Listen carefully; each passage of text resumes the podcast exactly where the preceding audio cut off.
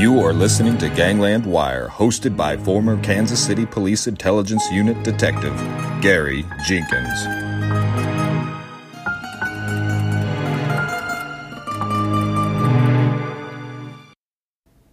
if you saw my movie, Brothers Against Brothers, you saw Tom talking about an investigation he was involved in involving the one of the subjects of that movie, Carl Spero. Well, there's a whole lot more to that story, and and I knew after we filmed him for the to help end off that movie because he was he was working an investigation just before Carl Spero got killed. There was a whole lot more to it, and, and I just figured I'd uh, get him back in here and we'll do a podcast on it. So if you haven't uh, if you haven't seen the movie Brothers Against Brothers, go out there and you can you can hit it up for $1.99 on uh, Amazon if you go to the more purchase options and get it in the uh, SD version. Give me a review when you get done with that, if you would. Uh, and you'll learn a, a, little bit more about how Tom fit into that. But we're going to talk about that whole investigation, which was a really interesting investigation. Tom, welcome. We're really glad to have you in here today. Well, thank you. Glad to be here. So, Tom, um, you're with the Missouri State Highway Patrol, and you were working with the Kansas City Police Department. Tell us, tell, uh, tell my wiretappers out there a little bit about your career with the State Patrol. Well, I uh, prior to this, I was um, on the road for eight years in uniform, and uh, then I transferred off the road into narcotics, and I uh, remained in narcotics the rest of my career, which ended up being uh, 25 years in narcotics. Interesting. Now, now, by on the road, uh, that means that you had a uniform and a, and a marked trooper. You're, you're the guy that's sitting out there running radar on the interstates that catches me when I go, pop over a rise about 80 mile an hour, right? That's me. That's right. I tell you, I, I, I, you're just like me. I could not have spent a career writing traffic tickets. Could you? No, uh, I enjoyed it. I always enjoyed it, but uh, once I got into uh, narcotics, I, uh, I really enjoyed that. So that's where I stayed.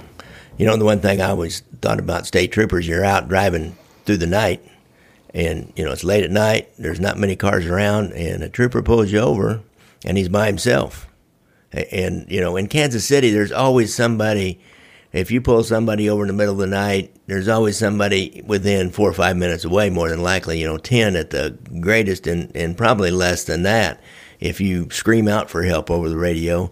But a trooper is out there and there's somebody maybe 20, 30 minutes away.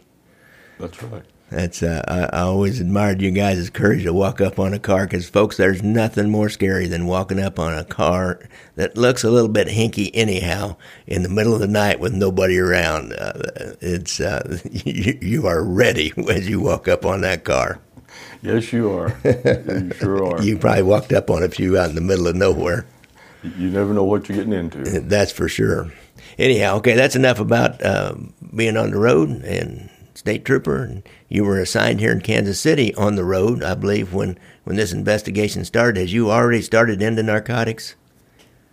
Yes, that's right. I was okay. already in narcotics. You were already in narcotics. They had a narcotics unit in in the uh, early '80s, I guess. Yes. When this started, uh, yes. late '70s. I'm not sure when that narcotics uh, division started. We always had a, a couple of detectives that that I worked with, Bill Bell and, and Harold Batmer out at Troop A here in Kansas City, and but they did all kinds of different investigations uh, around the state. They didn't really particularly they didn't really do narcotics uh, unless they had something special going on. But they started a special narcotics unit, I assume, in the 70s sometime. Well, it started in the 70s. I got into it about in uh, 78. Okay, and uh, so you got a call one day to uh, to your commander's office, I would assume, and and uh, told you he wanted you to go work with the Kansas City Police Department. What do you remember about that, Tom? I just remember I was working undercover and I had an investigation going in Columbia, Missouri, which is about 120 miles from Kansas City, and uh, they said that Kansas City wanted to start this investigation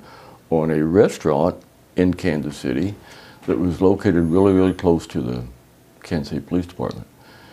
And due to that location, most of the police officers had eaten at this restaurant because it's a good place to eat. And uh, they thought the owner would probably recognize all the Kansas City officers, so they said they just need a new face, a fresh face, to uh, go into this restaurant and uh, see if we could get close to this uh, restaurant owner with the with the confidential informant and probably do some uh, illegal transactions with him. Yeah, and then by that he means doing uh, what we call reverse stings what what a re- reverse thing is they'll go out and buy a bunch of in this case, I think hams or gold jewelry or something that a shoplifter would steal or a professional criminal might steal a bunch of off of a truck dock or something, and then take it into this fence and, and sell it. And this man's name was uh, James Junior Bradley. He was a mob connected fence and one of the bigger uh, uh, purveyors of stolen property, I would say, in Kansas City. He sold stuff. He took it in as his restaurant. He he sold it a little bit out the back room of his restaurant, but he mainly had a, uh, retail location, if you will, down at the city market. That everything in there was was uh, stolen property. It was boosted property, and you got to understand. You say, well, why didn't you just walk in and arrest him for having stolen property? Well, you don't really know it's stolen. You don't know where it's stolen from. You think about it. When you shoplift something, nobody sees sees the uh, suspect carried out. Well, you know they come along at the end of the week and they say, oh, we've lost you know, we've lost 10 hams out of this grocery store. Next time we do some kind of an inventory, which probably at the end of the week is probably, you know, like six months or a year, and they realize they've lost several hundred hams over the year that they didn't get paid for. And, and uh, if they even, you know, look at it that close. So they don't even know that nobody even knows this kind of thing is stolen. So it's, it's a good way to make money. And I believe, you know, I, don't correct me if I'm wrong, Tom. Do you remember the kind of the price, the markup, and the breakdown on that? How they figured what they'd pay you, and then what he probably got out of it? They would pay us uh, one quarter of the retail value of whatever we took to him. Yeah, that, that's what I, I remembered, and and then he'll sell it for about three quarters of the retail value when, when you go into his store at the uh, down at the head at the city market. So it was a, it was a sweet little deal he had going on, and you know everybody likes a good deal, and I, I know a lot of people that have taken a good deal. You know, we had Tigers that were buy, was buying Tiger Records was buying stolen record albums from uh, uh, different boosters, and I went in. Everybody in the city went in and bought a record album. We all kind of knew that you got the brand new latest album for about three quarters of what it actually cost you in the store but it's kind of it's it, I guess uh, it, it's it's crime, but uh, it's not dirty crime. It's not like narcotics, right, Tom? That's correct. Yes, not. Everybody likes a good deal. I once knew a policeman that that bought a a TV. Uh, for, for a good for like a hundred bucks and like a three hundred dollar TV or four hundred dollar TV, bought it for a hundred dollars from some guy and out of the trunk of his car. And when he opens up the uh, the box, it has a big concrete block in it. So we all have our little corruptions. We try not to do that, and we try not to do it on a, a regular basis or a. Uh, but uh, but we all have our little corruptions, and, and I imagine all you wiretappers out there have all uh, maybe bought something uh, that fell off the back of the truck, shall we say, yourselves at one time or another. Um, but then there's some of us that are they're in the uh, get paid to go try to stop that because it, it costs great, the greater society. It costs us all. It costs us in higher insurance premiums.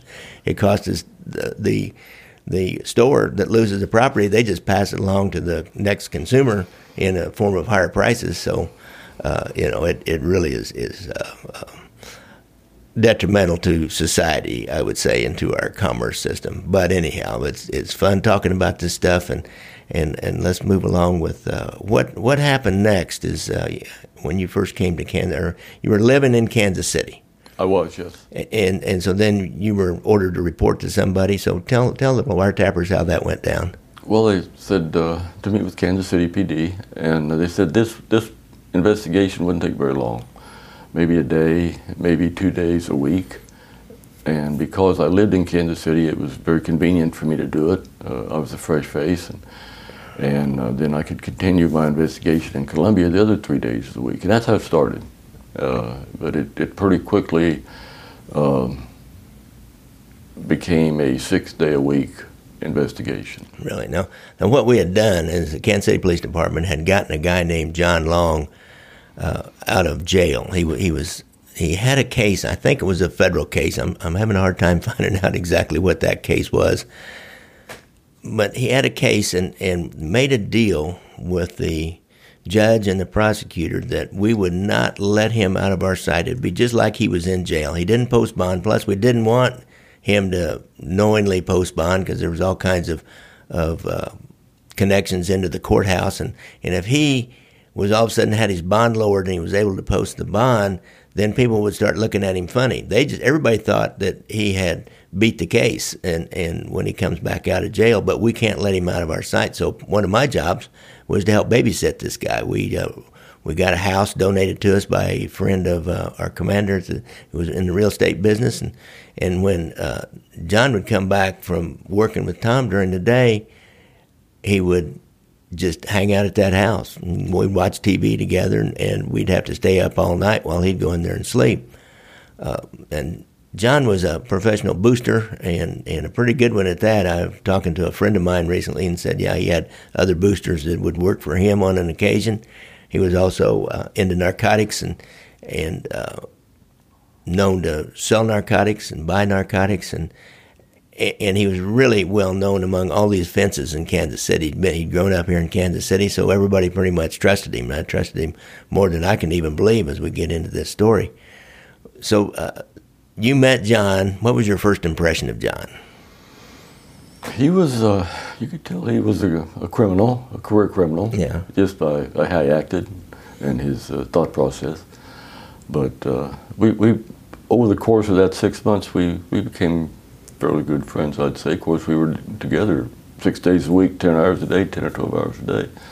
So uh, he, he gave me a lot of credibility just being with him, and he was able to, uh, to sell me to the people that we were meeting. Right, you could tell, I guess, the way other people, with these fences and, and other criminals out there in, in the bars and stuff you guys went to, the way they treated him, they had a certain respect for his uh, his criminal ability, I guess. That's true. Yeah, mm-hmm. everybody knew what he could do or what he had done. Yeah. And, so you start going into Junior Bradley's. It's downtown. It's called Pumpernicks Deli. Uh, every courthouse employee, every policeman practically, and city hall employee, and, and lawyer's office employee and lawyer went in and ate lunch at the Pumpernick Deli at one time or another. It was it was good food. It was inexpensive. It was quick and down and dirty, and you were out. And he was a good guy. Everybody liked Junior. I uh, remember the downtown footbeat guy just just loved Junior. when, when we ended up arresting Junior one time, he was he was just distraught. He was like bemoaning the fact that Junior got arrested. So anyhow, uh, uh, so you first went into Juniors, and, and what what kind of stuff did Junior want? The first time we went in there, we took some uh, gold chains and uh, I think some gold uh, rings, and he he bought them and at that time, he said he would take uh, hams that he could sell, of course, in his store, um, shotgun shells, uh, record albums, things like that. Uh, the hams. Now, it seemed like you told me there was a story about the particular story about those hams. What was the deal on the hams? Was he selling those out of the store? He well, he, he ran a deli, so he had uh, sold sandwiches. But he said he, he wanted us to bring him uh, Cure 81 hams uh, in a package, of course, and he would put those packages in his display case. And when people come in, they would see the packages of Cure 81, which is a good ham, and think that that's what they were getting when uh, they weren't.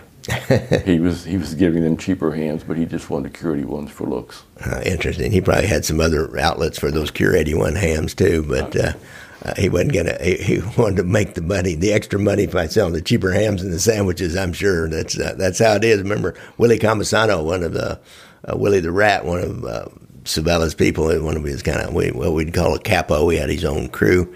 Uh, he once got popped for selling. He had a small packing plant, rural packing plant, and he got caught selling cancer-eyed beef. You know, if a beef gets cancer, and and you know it, then is not to be put into the stream of commerce, into the food stream of commerce. And but yeah, you can buy that stuff real cheap when you you know you're known as a guy that will buy some diseased animal, and then he was butchering that up and selling it.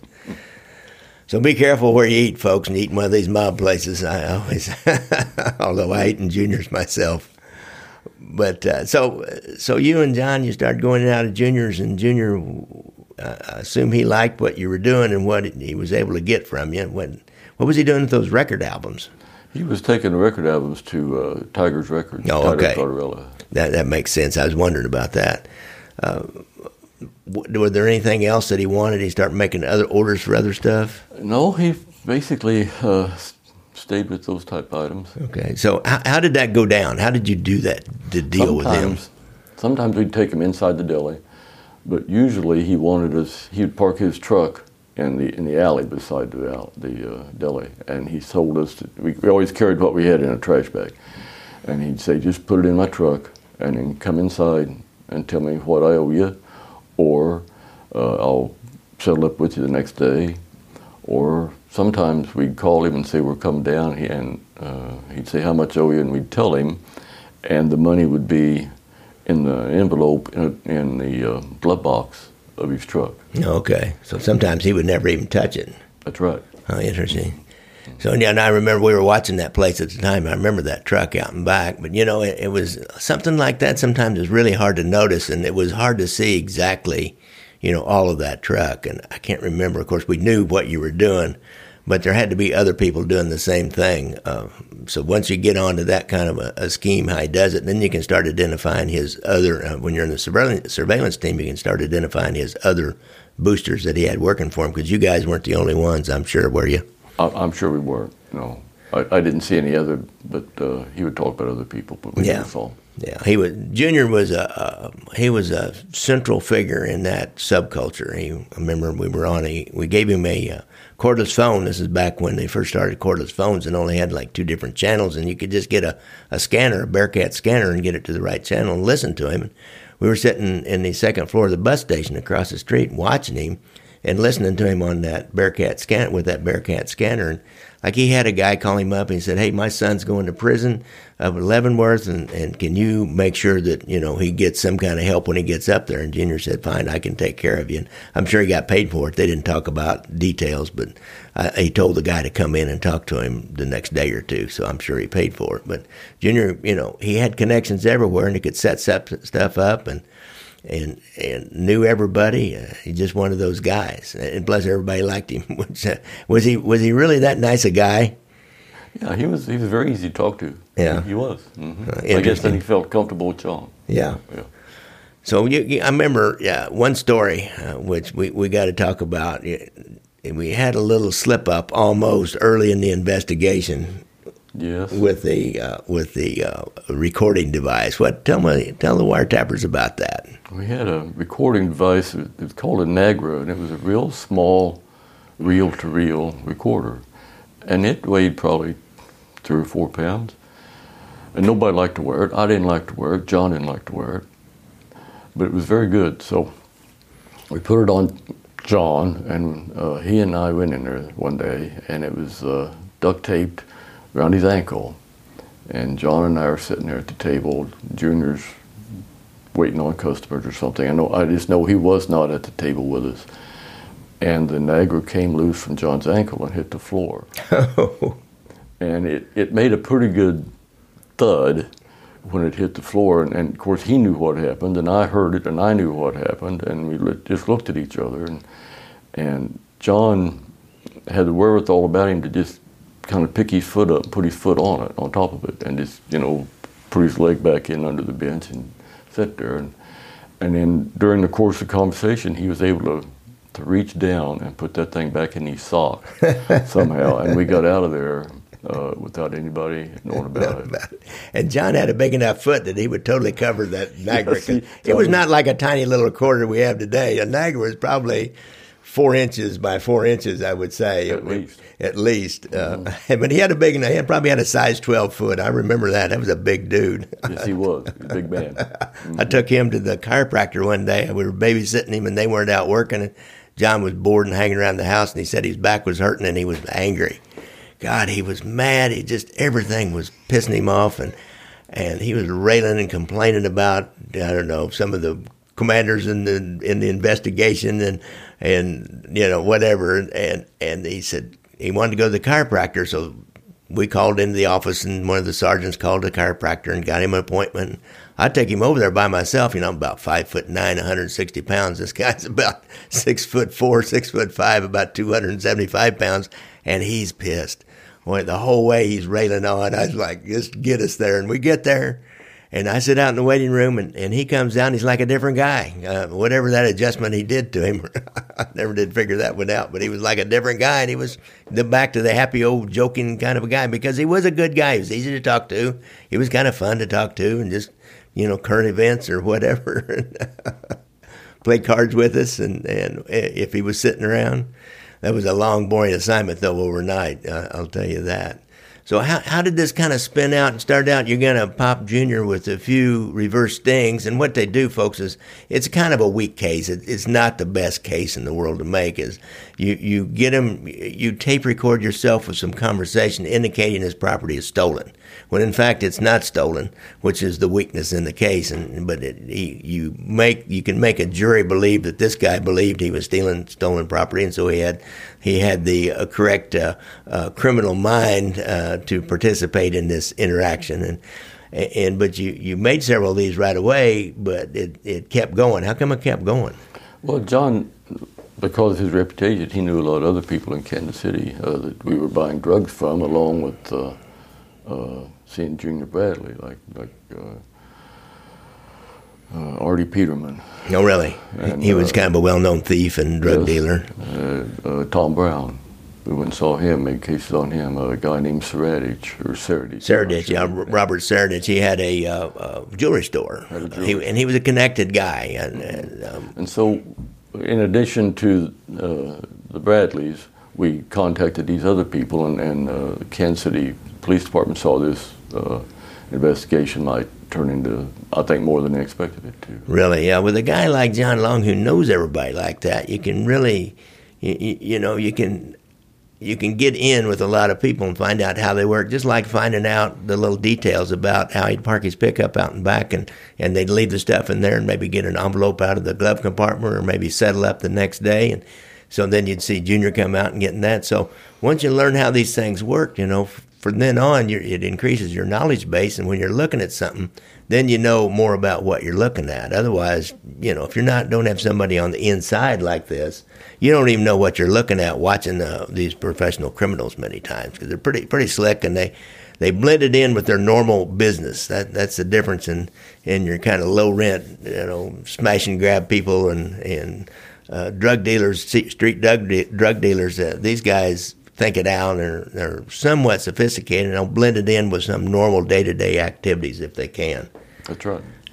And so Saradich, he was, you know, he's the kind of guy that uh, uh, all the mob guys went to to to get jewelry from, and and he bought jewelry from anybody that wanted to go out and steal it. I'm sure that there was jewelry stores robbed all around the United States that the stuff went through Saradich's jewelry store. Uh, but nobody ever ratted him out because he was connected. I, somebody they did finally serve a search warrant on him, but I, I can't remember what happened on that. I, uh, but mainly, uh, they walked away clean from everything. I think you guys probably made a reverse sting case on him, but again, that's not that big a deal. I mean, it's a state case, and and they might get some time, or they might just get probation. Really, here in, in Jackson County. But do you remember how many how many of these people did uh, did they all plead out, or did you have many trials at the end of this? I think they all pled out. I, I did not go to court on any of them. Okay, they they all pled out then. They, it, it, you know, it was a pretty easy plea to make. Uh, you know, they're not gonna they're not gonna do a lot. Plus, they were kind of connected in with the courts and the prosecutors over there with different people, and and uh, so it, they would have to take a conviction on it. But heck, it might even be a misdemeanor conviction. The the really the, the, the importance of this kind of investigation, this reverse sting, is to find out more who's doing what and, and how they do it. So when something comes down in the future, you you can more quickly act react to it. If you got something really, you know, some big jewelry theft that happens, and you really want to solve this one, well, maybe now you know about Saradich and you know how he works and, and a lot about him. Maybe have developed a couple of informants close to him to find out if maybe that is jewelry could be over at his place and hit him with a search warrant. So uh, that's all in gathering the intelligence as well as making the cases is, is what this kind of investigation was about. Um, who else did you get? Well, John knew uh, Frank Tadero, who ran the Virginian Tavern. Oh, yeah. Now, folks, uh, if you haven't seen my movie Brothers Against Brothers, I hate to keep plugging it, or you've seen the early Civella Spero War podcast, why you need to go back and, and it'll kind of get you caught up to speed, or when you get done, go back and listen to them or watch that movie. But Frankie Tadero owned and ran this Virginia Inn or Virginia Tavern, and uh, that became a hangout and a headquarters almost like for Carl Spero. So go ahead. I just wanted to let people know kind of what the Frankie, who Frankie Tadero was in the Virginia Tavern. Yes, he owned the, he owned the bar, and, and uh, like I said, John knew knew they weren't good friends, but they knew each other. So we took some uh, women's clothing into uh, Frankie Tadero to see if he'd be interested in buying them. And uh, he was. He bought them, so we took some more back to him. And uh, the second time, uh, he didn't, it was the wrong size, or he didn't like him or something. I think it's the wrong size. But Carl Spero was, was sitting in, uh, in the bar. So Frankie told us just to go talk to Carl. And, and prior to that, I don't think either one of us, I know I hadn't, and I don't think John had ever met Carl Spero. So we took the clothing over to Carl, and, and his daughter uh, was in bar. So uh, he had his daughter try the clothes on, and they fit, and he, and he bought them. And that started our, uh, our uh, arrangement with Carl Spero. Now, now Carl Spero, like I said, I'm going to give you just a little bit of background on him. Was was he in a wheelchair at that He, time? he was, yeah. Carl Spero, and he has three brothers, Joe, Mike, and Nick. And, and they were all professional criminals. Carl and Nick were the most professional criminals and really were career criminals. All they really did was crime. The other two had jobs with the Teamsters and were kind of what you might call part time criminals. and, you know, crimes of, of convenience that they might get involved in uh, several years before 1973, the Civella organization, who is the ruling La Cosa Nostra family in Kansas City, had worked with Nick Spero, the oldest brother, and, and they ended up sanctioning a murder on him. And so the, the three other brothers, uh, as I said in my movie, when you set out to kill one brother, you better be ready to kill them all. And the other three brothers were kind of uh, they didn't strike back immediately, but they were they had this low level resentment and, and anger at the Civella faction. And Carl Spero was in the penitentiary at the time when he got back out.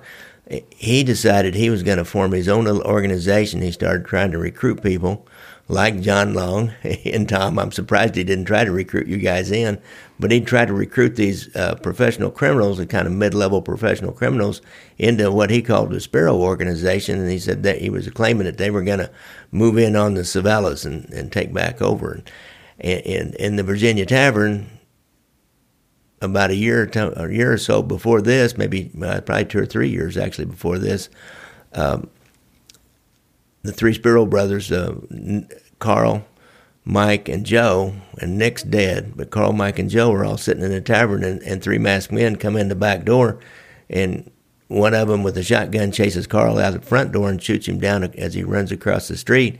And the other two turned their attention to Mike and Joe Spero, and they kill Mike Spero and wound Joe and then they all ran out. Of course, there was it was a whole tavern full of people, so they couldn't hang around and, administer any coup de grace or anything, and and they ran out the back door. And so Joe lived and Carl lived, but he was paralyzed. He was in a wheelchair, but he continued his war with the Civellas and continued plotting to try to get back and with the, the against the uh, and and we've got one in in the movie we tell about one complex plot they had to blow up the Civella underboss and got caught doing it. Uh, so um, that's a little bit about you know this whole setup that they're walking into. But you know what a what a coup for the police department that now we've got a state trooper, undercover state trooper. It's like our own Donnie Brasco story in a way. It just didn't go that far. Or Joe Pistone working with Carl Spero directly and going out and stealing stuff that he wanted. So, Tom, now I've interrupted you a little bit too much, but I need people to understand what you stepped into here. Um, how did that relationship progress with Carl Spero? Well, he uh, asked us if we could get him some more property, and we said, well, sure. Well, you know, we'd try anyway. So he just started telling us what he would like, um, property-wise, and it was mostly clothes. Uh, he wanted uh, jewelry. So we just, it got to where we was meeting Carl, it seemed like two or three days a week, and we'd either run into him down at the Virginian Tavern, or he had a car lot on 12th Street. And uh, we would just meet him at the, at the, uh, at the car lot on 12th Street and take him whatever uh, items he had asked us to steal for him. And, and as mainly clothes, like I said, clothes and jewelry. You think he had an outlet for those? Pardon me? Do you think he had an outlet for those? I'm sure he did. I'm sure he did. Yeah. Uh, but it seemed like he, he would always uh, tell us the sizes that he wanted. So I think it's. Uh, He lot mu- for his family. Yeah, he must have had somebody that's kind of like putting in orders or something. Yes, he was. interesting. Yeah. he would tell us, uh, "I want a suede suit, size ten for women." Or something ah, like I see. Interesting. Uh, so, um, how'd you get started dealing with narcotics with him? Just uh, the more we dealt with him, the more familiar we became with each other, and uh, he would ask us if we would. He knew John's history, of course, and would ask us if we was interested in things like that. And we said, "Well, sure we were." So I ended up buying uh, Dilaudid from him on three different occasions. Uh, I bought a uh, 357 from him one day. He he was in a wheelchair, like you said, and he always had a gun under under one of his legs, and everybody knew that. So we were always uh, we, we was talking about his gun one day, and that came up, and he asked me if I'd like to buy another one or if I needed one. I said, well, sure. So he said, come back the next day, and we did, and he had a 357 uh, that I bought from him. Now he had a connection with a uh, uh, doctor up there, and, and and I guess before we really get into that, the doctor, uh, what was Carl Spero like for you to to deal with?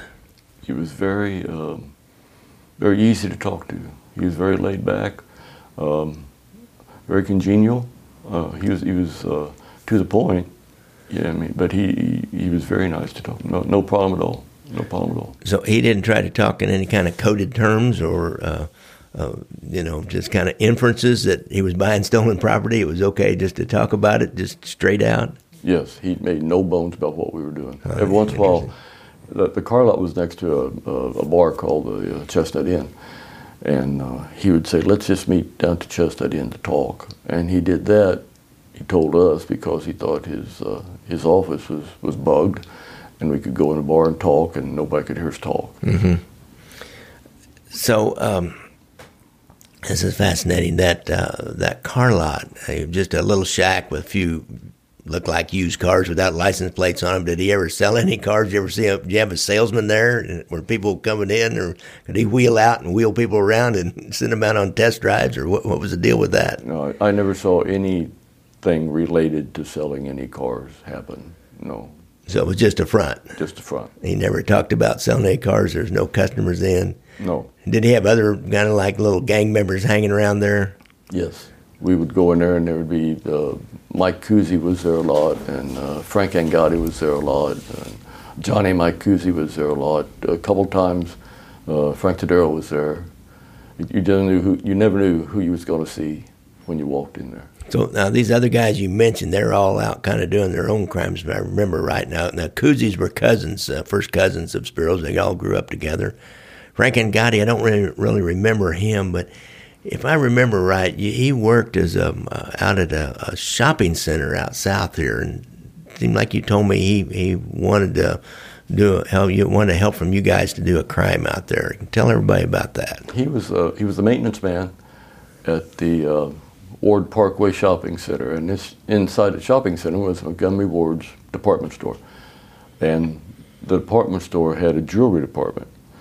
So he wanted us, him and Mike Cuezze both, they were in on it together, wanted us to um, to rob the jewelry department or burglarize the jewelry department, and we met him out there uh, at the at the uh, shopping center, and he took us down in the basement underneath uh, Montgomery Ward store, and there was a, a concrete structure there. I guess it housed uh, air conditioning or pipes or something. But he had a ladder. He said if we could climb up on top of that, there's about a four foot space between the top of that structure and the floor of the of the uh, shopping center. And we did. And you could go up there and you could lay down, pull the ladder up behind you, and you couldn't be seen from the ground. And he said that uh, uh, he wanted us to uh, bur- uh, burglarize that store, and he would help us. He said the best time to do it was on a Sunday evening because uh, the security people on Sundays were a, private security company, and every other day of the week his security was Kansas City, Missouri Police Department. And he said, uh, so obviously Sunday was the way to do it. Um, he said the guard made these rounds every hour and a half and took him 22 minutes to make these rounds. So he, Frank had, uh, had done his research on this, and he was gonna he was gonna help us. He was gonna sit outside with the walkie-talkies, and him and he and John Cuezze both, and they were going to be our lookouts on the outside while we were inside. We were just supposed to lay there until the store closed, wait an hour and a half. and didn't come out and go burglarize the jewelry store. Dang, as big as John Long was, did he have any trouble crawling up into there and just laying there? well, you knew John, and he complained all the way up. oh my. God, I can imagine. but, but he made it. yeah, okay. You were fit, you know, like you are now. You were fit back then, and, and you wouldn't have any trouble. But John, I can't even imagine him crawling up that ladder, cussing all the way. Yes, he was cussing all the way. I can imagine. every step. So, did you pull off this burglary? How do you kind of you're, you're in a pickle now? You're going to really do this burglary because you've been buying stolen property and sell, selling it to them as stolen property. Now you got to really steal it, and they're going to watch you, right? That's true. How did it go? How was it going to go down that night? And how did you get out of doing the burglary? Well, it's kind of like you say. Now, what are we going to do? So, uh, we got a hold of the Kansas City command staff and, and told them what was going on, and, and it was decided that uh, that Sunday, when we showed up to do it, uh, Kansas City had I don't know four or six I don't know marked patrol cars sitting in the parking lot of the uh, uh, shopping center. You know, just as as people do, just door to door, just Just talking, hanging out, just yeah. visiting, yeah. And so we pulled in a lot, and we saw these cars, and of course, and then Gotti and, and Cuezze saw them too. And uh, they said, "Well, we're not going to do this, not not now." And so I said, "Okay," and they agreed. Said, "No, we're not going to do this today." And so we did not, and it, it never it never came back up. Never came back up. They were, they were they're really nervous about was there a bug out there somewhere? Yes. I don't. They didn't suspect you guys apparently because they kept I- dealing with you, but they might have been worried that they'd been overheard on a payphone or a, a, a hidden microphone somewhere. Yeah. Interesting. And and what were their what was their part going to be that night? They were just waiting on the outside for you. You guys had to do all the dirty work inside, and they were going to wait outside and take the property. Yes. Yes. Was there any deal, was there any talk about the split on that, or what? How are you going to get paid? When this first came up, Mike Cuezze told us it'd be 50 50. The next time we talked about it, it was 60 40. And by the time we got ready to do it, it, it was down to 70 30. and we were 30. You were the thirty. Oh, I could have guessed that one. That's it's a typical mob guy deal there. That's par for the course. And then you were going to have to wait until he sold it, right? Probably. And then yeah. you don't know exactly how much he was going to sell it for, right? No. Oh yeah. Oh yeah. That's that's a fool's errand. That they should have suspected you guys were were cops right off the bat when you agreed to all that. Well, we didn't have much choice. I wanted to do know. Well, I know. I know. But uh, but I, I would have been as suspicious as somebody that was that easy to deal with. Mm-hmm. I think. But these guys were never the sharpest tools in the toolbox. I remember I always said that about this whole little crew. Um, uh, but anyhow, so so you know, you guys are really in. You're going out there every day now. eh, You, how, what did you? He had this connection with this medical doctor up in Claycomo. Tell us a little bit about you know how that went down, and how, did you end up dealing with this doctor? Yes, his name was uh, Sam Masassi, and he had a doctor's office in Claycomo and had one on, on 9th Street. And uh, Carl Spero ended up marrying the doctor's uh, receptionist. Her name was Laura. So, because we were friends with Carl, he just referred us to the doctor, and the doctor uh, accepted us on Carl's recommendation. Interesting. So, uh, how and he bought stolen property, if I remember right. Like uh, one great story I thought was he had a farm up in the country, and he got a log splitter. So, how did that go down? and how'd you get paid for that log splitter? everything we took to the doctor, and he took a lot of clothes also, but uh, and and uh, gold jewelry also, but and the log splitter, of course, that we delivered to his farm. But he would he never paid us cash. He always paid us in uh, prescriptions, and they would be for Dilaudid or Demerol. And on the street, uh, Demerol, one Demerol tablet then was going for about thirty dollars, and one Dilaudid tablet was going for about fifty dollars. So he would write us prescriptions for these, uh, 10, 15. Uh, I think he gave a subscription for, for 30 for the log splitter, knowing or believing that we were going to, to sell those pills. That's so- how we would get paid. So, fifty allotted at uh, fifty dollars each. That'd be uh, twenty five hundred dollars that you got paid for that log splitter. Well, I think it was 30. Uh, thir- the- Oh, 30, Yeah, okay. that, that'd be $1,500. Get fifteen hundred dollars for that log splitter. It's probably about what it cost retail, wasn't it? I don't think it's quite that expensive. He that paid expensive. us pretty good for that one. He really did. Interesting. Well, That's, one, that's one of the more unusual kind of requests I've ever heard of. You know, clothes and jewelry, and you know, uh, food for if you have a, a, a, restaurant, and cigarettes. I think you, you sold cigarettes to somebody too, didn't you? Was that Carl? Did you give uh, cases, cartons of cigarettes and sell to him? Junior Bradley liked cigarettes. Oh, Junior Bradley wanted cigarettes. Yeah, he had retail and, outlets uh, for cigarettes. Uh, Joanne Victoria wanted cigarettes. Who was she? I don't, I don't remember. She was connected with Tigers Records. Oh, okay. We started at the, at the end. We started instead of taking the, the um, record albums down to uh, Junior Bradley's place. He told us to take them to her house. Oh. And he would meet us at her house and oh, really? pay us, and then she worked, uh, I think, for uh, for Tiger. Huh. So yeah, that was interesting. I didn't really realize that before, Tom. That that he had that kind of a connection with Tiger. That he would he would make the deal to get the stolen records, and and then go through one of his employees, and, and then Tiger would turn around and sell them. Then he would get a piece of whatever Tiger got. Yes. Wow. Yes, it's, mm-hmm. it's like a big corporation with a division of labor and, and uh, different uh, outlets. Everybody has their job. Everybody's got their job and does their part in order to make that little economy whirl, that underground uh, black market economy whirl along. Mm-hmm.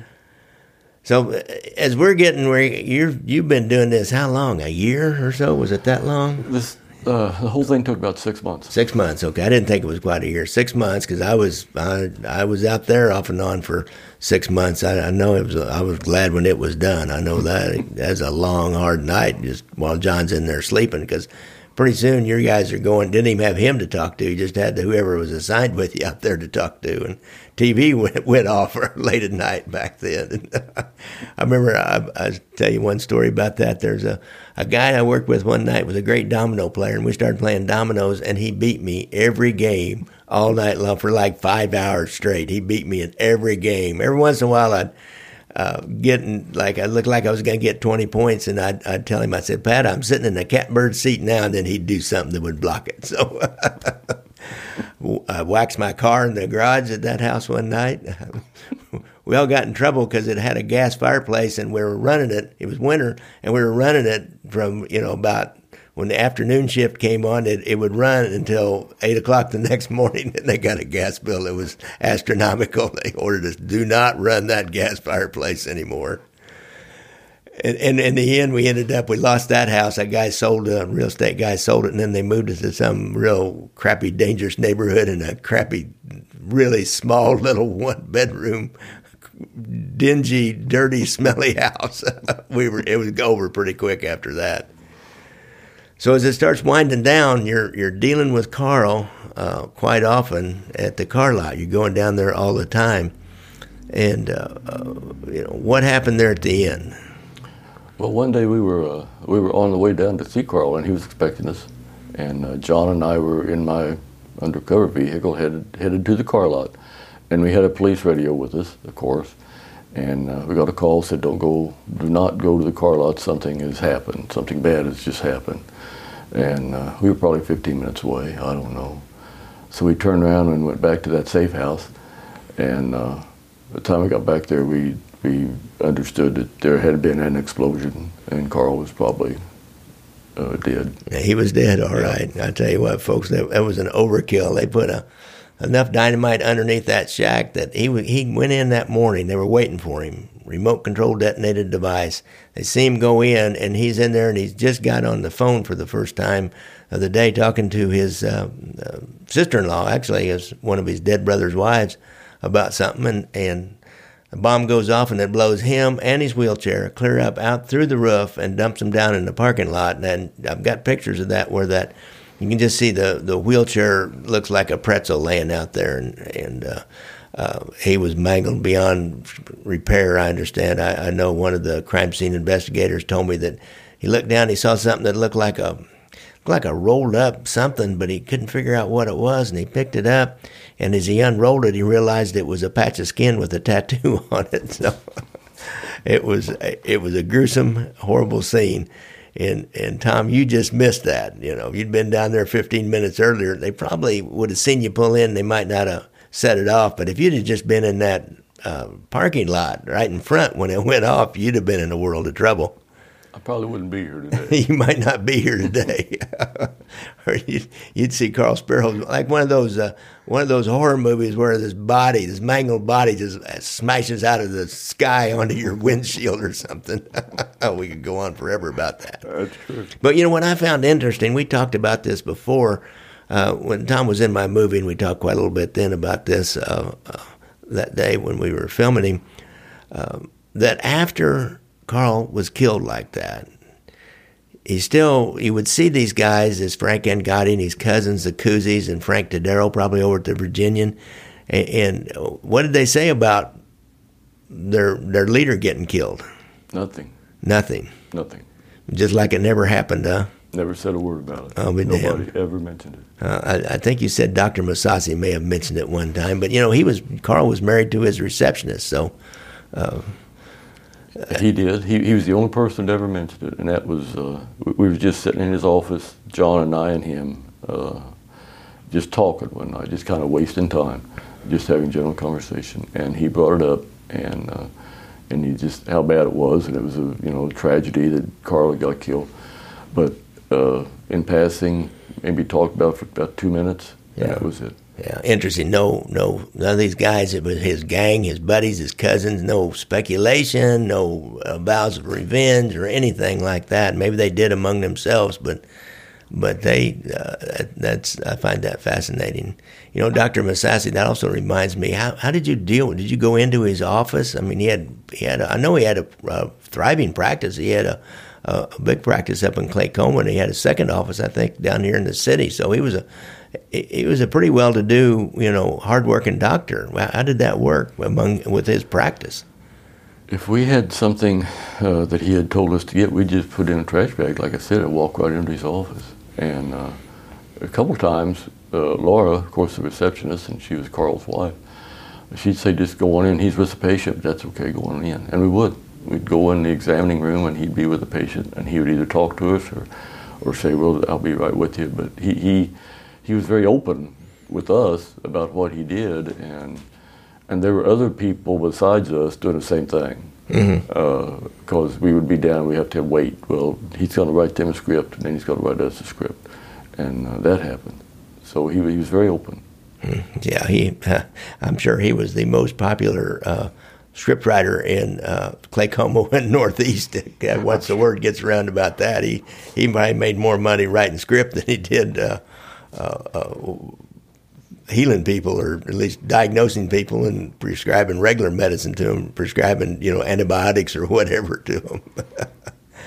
so uh, just one more little uh, of the uh, seamy underbelly of Kansas City there that most people don't know anything about, and and they have their whole this whole culture that they're and they're wide open among themselves. It's it's always fascinating to me that it's just matter of fact. This is just the way it is.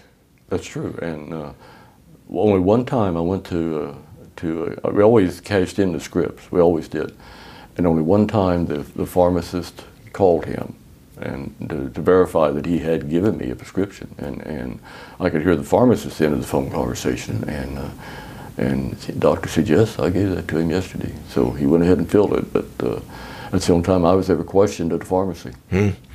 So uh, yeah, that gave you instant credibility that he knew for sure that you had filled that script. But you you made sure. What did you guys do? Just go around to different pharmacies all around the city and the three county area, filling those. Uh, or do you have a friendly pharmacist that knew who you were and what you were doing that filled them all? No, we went to two to two different pharmacies. So they, and they never questioned all these Dilaudid script coming through from these same people. Well, he he suggested the pharmacies that we go to. Ah, okay. So that's where we went. all right. I think we I think that says it all right there, doesn't it, Tom? it pretty much does. Yes. One last thing here. Uh, you had a really interesting little story about you say Carl Spero ended up marrying his uh, receptionist and you and John had something to do with that wedding. You went to the wedding and the reception, but what else did you do? We were the photographers at his wedding. Uh, you were the formal photographers. You lined people up like the wife, the bride's family, and the groom's family, and, and took pictures and we did. candid shots. We did. I'll we be did. darned. And yeah. Carl, that was at Carl's request. And I think it was because um, some of the articles we got was film and cameras. Yeah. And I'm sure probably at some point we were asked if we knew how to use the cameras? And we said yes. And so it went from there to Carl asking us to be, don't you just be our my photographer? I'll be darned. Did he pay you anything for it? No, he didn't pay us. no, because because we'd already uh, supplied the clothes for the wedding party. Oh, really? You you, boot, you you supplied what they thought were boosted clothes uh, and wedding rings. and wedding rings. wedding rings. Oh my God! Really? We had supplied the wedding rings for Carl and Laura, and uh, most of the clothes for the wedding party. so that that Carl Spero's wedding that was his last marriage. That was funded by the Kansas City Police Department, is what you're telling me. Partially, yes, it was. Did you rent the event space for him too? Did you get the preacher? no, he handled it. it. Okay, you got the preacher. Mm-hmm. You know, I tell you, that's a good one. That is a good one. The only one I have like that, we had an informant once that had a universal life ministry certificate that you can get online, and but that guy can marry somebody. So he he was had the the crook that he was ratting out on uh, asked him to to marry him and his uh, his uh, fiance, shall we say, because he was in a hospital room and he'd had a heart attack or something. He's afraid he might die, and he wanted to marry this gal before he died. So this guy went over and, married the the crook that he was informing on that day. we joked about whether we should wire him up and tape it or not, but we on, we decided not to. There's no use taking a risk for nothing. Yeah. Well, that's a good one. That that is one of the better ones I've heard. That the Kansas City Police Department financed practically the whole wedding of a mob guy that they were working on. That is a good one, Tom. We did. so when this went down, it went down hard and fast. Let's let's talk about that a little bit before we get out of here. Okay. Um, like I said, we'd been working about six months, and, and it was drawing to a close. And we were dealing with uh, Sam and Charlie Scola at, the, uh, they had a grocery store. And uh, we, we was taking property to them and, and uh, food and gold chains and clothes. And Johnny Mike worked out there. And that's how we kind of got connected with, with them, was through Johnny Mike. See, and, and the Scolas, they were more connected to the Civellas than uh, than Speros in a way. So that's that's interesting. That uh, their great grandfather, grandfather, I think, was uh, was killed by a sheriff that stumbled onto a mob hit, a famous mob hit in 1933. I think this uh, county sheriff pulled up as uh, a guy named Charlie Gargotta and Tano Lococo were shooting down a, uh bar owner out, out in front of his bar and and they had a getaway car sitting there. and the sheriff jumped out and he saw this gun battle was going on, he first shot into the car and killed Sammy Scola, or Sammy the Hog, they called him, in 1933. And and these two guys, these Scola brothers you're just mentioning, are are some of their the progeny of him. So uh, you you were really getting. It's too bad they couldn't have kept you guys going. You were really getting in with a lot of people. But go ahead with your story on, on how this went down. You're you're dealing, you're selling them stuff, and you're selling all kinds of people stuff by now. we were, uh, like I said, we were selling, talk, uh, talking to the Scolas, and they had a grocery store, and, and we told them we could. They had said that they would take any kind of food products, so we told them we could probably come up with a, uh, a semi-load of coffee. And uh, I'll bet their eyes lit up at that. they did. They really liked. They really liked that. They said we could bring it right straight to the store and unload it at the store. We said okay. It would take us a few days to put that kind of a deal together. So we went down to. Uh, we just left town. John and I, along with some uh, Kansas police officers, went down to Columbia again and just rested for two or three days. That was that was the plan.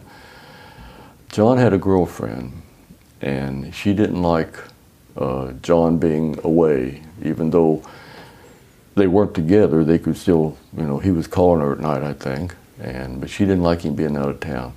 And, and she knew that what he was doing, right? Yes, she she knew a lot. She Yeah. sure did, and so um, the fact that John was out of town, I guess, just just upset her. So I was told she went to a bar uh, down on Independence Avenue or some some street and, and got pretty well lit, and just started telling everything she knew to I guess whoever would listen. Yeah, and that word will spread fast in And that word neighborhood. spread- But very fast. And, and that word got back to uh, Dr. Massassi.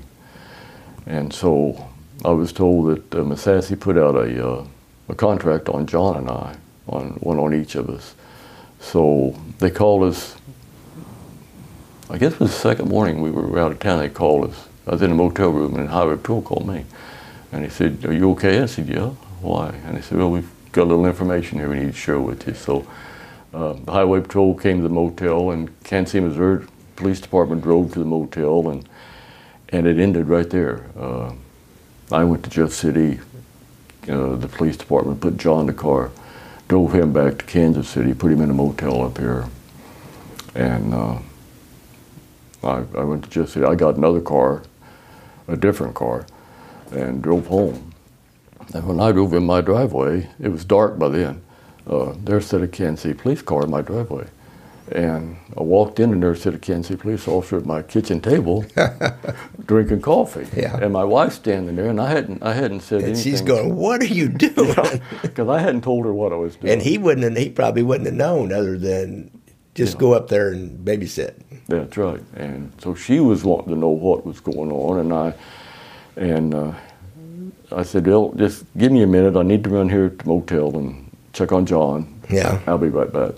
And the uh, Kansas City police officer was very nice. He said, "Take your time. I got this. No, don't worry about it." So I went to motel, saw John. and Police, police everywhere at that motel, and uh, turned around, went back home, and he's still there.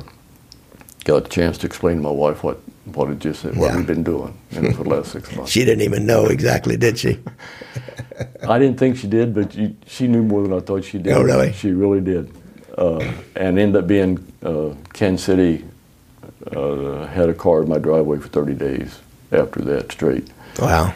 And then uh, I, I was given the option uh, to keep them there or just if they would just periodically check on my house. And I said, I just periodically check on my house. And I was given the option to move.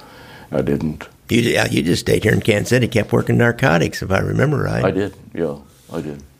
So that it ended abruptly. It ended uh, um quicker than we wanted to, but it was, I think, fairly successful. I had a good time. Yeah, it was very successful, and it's too bad it couldn't have kept going because you guys were onto something. Although you would have, I guess they must have been thinking about taking it down because they weren't going to let a whole load of coffee go. They weren't going to finance a load of coffee to the Scola store. No, they wouldn't have let that road walk. They were No. going to have to. They were must have been planning on taking it down anyhow, Yeah. And take down the Scolas. That would have been a nice lick to take them down with that load of coffee. That would have, that would have rattled the the Civella faction. then they'd been, everybody been wondering, well, what else? You know, who else has been dealing with these guys? You know, I would imagine that uh, Masasi, once the all the facts came out that you were actually a state trooper, I would imagine all talk of of any uh, murder contracts went off of you. It didn't ever went off of John, I'm sure of that, but it probably went off of you if if there is such a thing. If you can recall a contract, that's kind of like TV stuff. But he probably just went out and said, "Hey, you know, I'll give somebody ten thousand dollars to go kill these guys." I was, told by the, uh, uh, the assistant U.S. attorney at the time that uh, he had a conversation with Massassi's attorney just immediately after that word spread and that the contract for withdrawn. Yeah, interesting. Of course, once the word's out, you know, hell, some scumbag out there has heard that. You know, they, it's not like they have a, you know, a, a, uh text list of everybody that knows that. you still have a certain, That's uh, right. there's a certain uncomfortableness in that for a while. I would imagine. That's true. You never know, because these guys are not that disciplined. Well, Tom, this has been great. I, I really appreciate you coming in. And uh, actually, for the second time, folks, I, have to admit to a little mistake here. The last time I did this, I forgot to turn the tape recorder on. Let me look. Oh, yeah, it's still recording. I got an hour in here, so we got something. we don't know what it is, but we got something. Uh, but uh, and, and another thing, you, you probably want to listen after the end of this because I'm going to add a little little clip on the end of it of some conversation Tom and I had before we started. It's, it's not really about policing or anything. It's it's it's uh, really interesting uh, information about Lambeau Field and the uh, Green Bay Packers. Now that's the only tidbit I'm going to give you. So. Uh, listen to the little after show if, uh, after the whole total ending of this thing, and, and I think you'll be entertained and uh, enlightened and educated about uh, Green Bay Packers and Lambeau Field and, and their one fan in Kansas City, Missouri. I think there's more than one. oh, there's more than one. Yeah.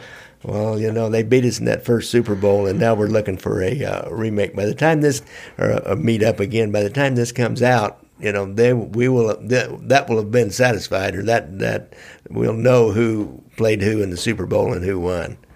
I predict the Chiefs, and Tom, who do you predict? Packers. the Packers. Oh my God! All right, folks. If you have a friend or relative that has a problem with drugs or alcohol, make your first call to First Call. Call 816-361-5900. Uh, go to their website www.firstcallkc.org. And you know I have a website www.ganglandwire.com. And all my, uh, if you subscribe to it, you'll get an email every time one of my podcasts comes out. Got my store on there. If you'd like to donate, uh, you can use a credit card on there and donate. If you make a donation of $25 or more, I'll send you a copy either of uh, Brothers Against Brothers, Gangland Wire, or uh, my book, Leaving Vegas How FBI Wiretaps Ended Mob Domination of Las Vegas Casinos. Uh, but I, I'll send you a, a coupon to uh, a link to get a Kindle version of that or the hard, hard copy, whichever you want. I got my Kansas City Mob Tour app. It's in the iTunes store only. It's kind of a long story why it's not on Google. Um, I'm going to uh, uh, try to go up to Chicago this summer, probably with my friend Kate on motorcycles, and and do some uh, some tours of some mob sites up there, and some uh, live or some videotaping of me at uh, some other people at the different mob sites. Maybe we can get Frank Calabrese to take us on a tour while we're up there. So that would that will be fun. We'll look forward to doing that later in the summer. And uh, Tom, I really appreciate you coming here. Thanks a lot. Thank you, and I've enjoyed it. All right. Good night, all you wiretappers. Okay. okay, that's counting. You see that counter? that means it's recording. We're on. Let me uh, testing. Let me get some earphones in there. All right. This side of this thing here, where the sound's going, so I can make sure the sound is good.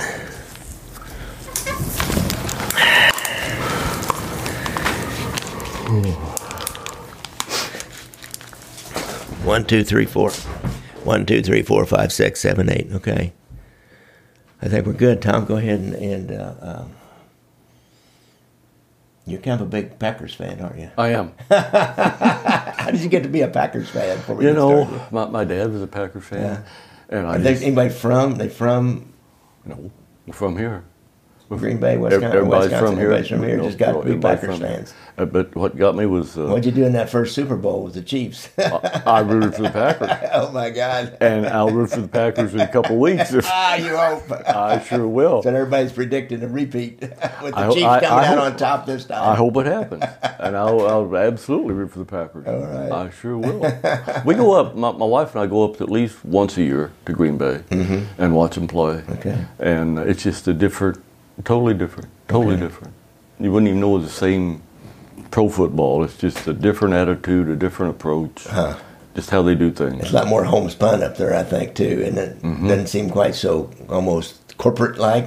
Uh, yeah, I mean, it, it's only hundred thousand people. Yeah. Green Bay yeah. is, and it's in a, like like your house right across the street is Lambeau Field. Yeah. And there's there's houses all the way around Lambeau Field, and it's it's an amazing place to watch in a football game.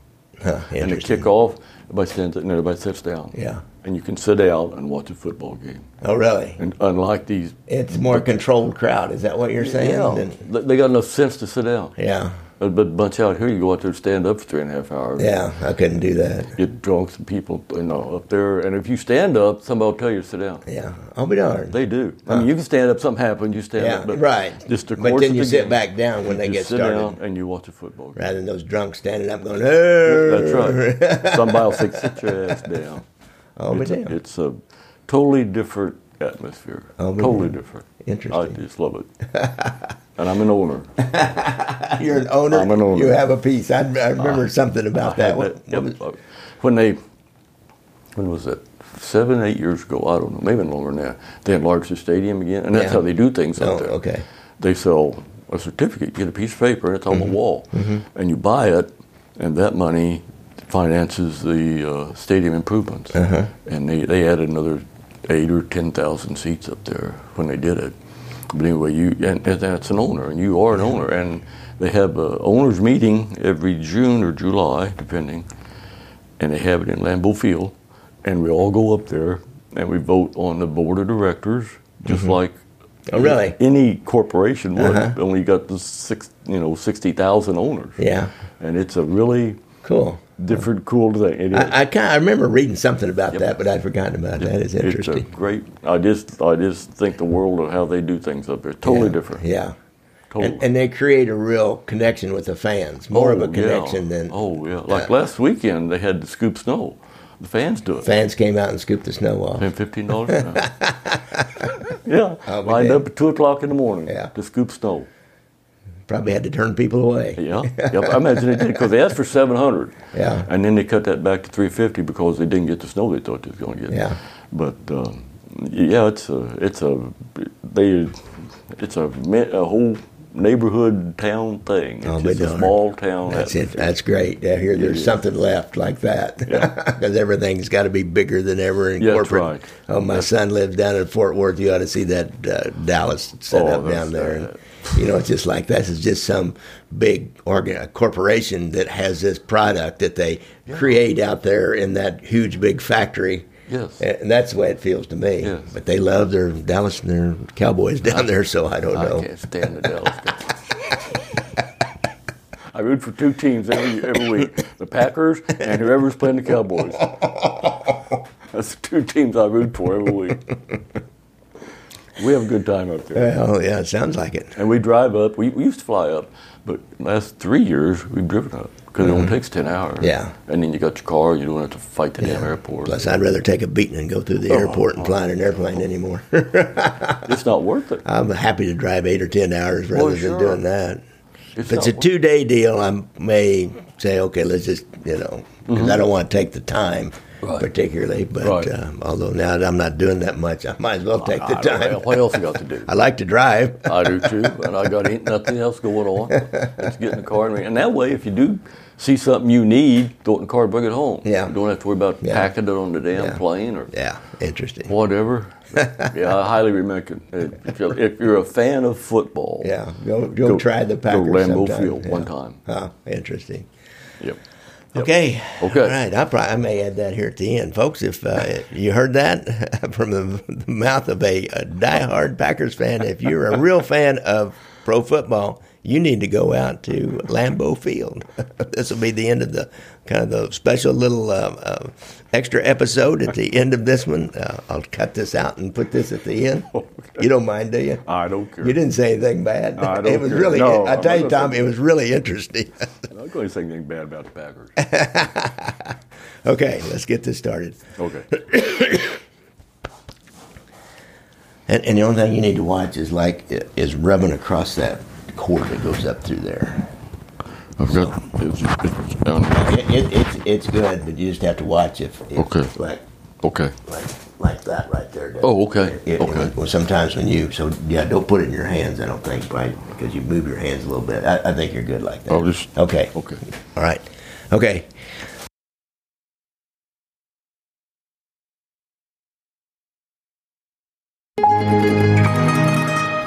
Music provided by our good friend and super fan from Portland, Oregon, Casey McBride. Thanks, Casey.